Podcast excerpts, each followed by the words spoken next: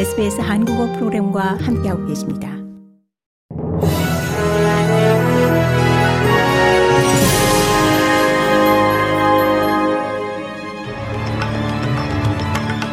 (12월 15일) 목요일 저녁에 SBS 한국어 뉴스 간추린 주요 소식입니다. 연방 정부의 에너지 비용 부담 완화 조치를 시행하기 위한 법안이 의회를 통과했습니다.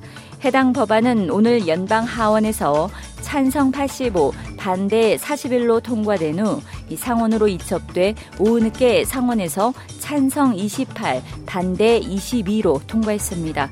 상원 표결에서는 앞서 지지를 선언한 녹색당과 데이비드 포콕 무소속 상원의원은 물론 테미 티렐 무소속 의원도 찬성표를 던졌습니다.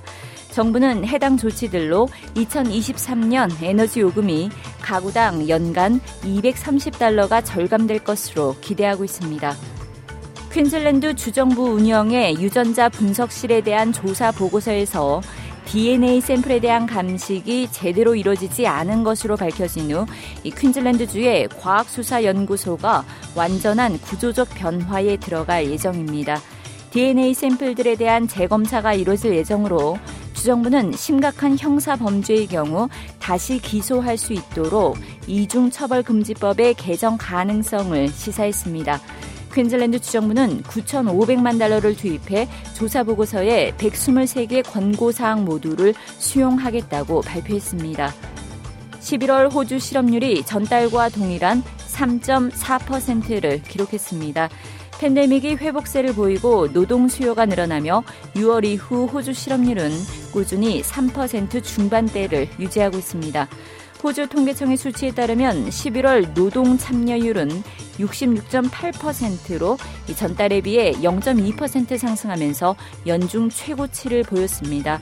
이 중 여성 인구의 노동 참여율은 62.4%, 남성의 노동 참여율은 71.3%를 기록했습니다. 수랑겔 휩스 주니어 팔라우 대통령이 이 팔라우에서 열린 호주 대표단과의 회의에 만족감을 표했습니다. 페니웡 외무장관과 패트 콘로이 태평양부 장관은 이 야당의 해당 부서 예비장관인 사이먼 바밍햄과 마이클 맥코맥 의원과 함께 팔라우, 바누아투, 미크로네시아를 순방 중으로 태평양 지역에 여야 의원으로 구성된 대표단이 방문한 것은 2019년 이래 처음입니다. 호주 정부는 태평양 국가들과 2026년 이 유엔 기후변화 협약 당사국 총회 공동 유치를 추진 중입니다. 고국에서는 더불어민주당이 법인세 최고 세율이나 1%포인트를 제시한 김진표 의장의 중재안을 받아들였습니다.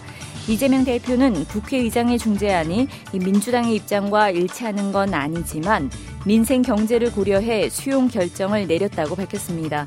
그동안 절대 불가를 고수했던 민주당의 입장 선회에 내년도 예산안 협상이 급물살을 탈 것이란 전망도 나오고 있습니다.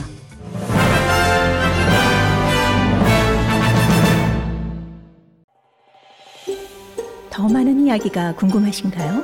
Apple Podcast, Google Podcast, Spotify 또는 여러분의 podcast를 통해 만나보세요.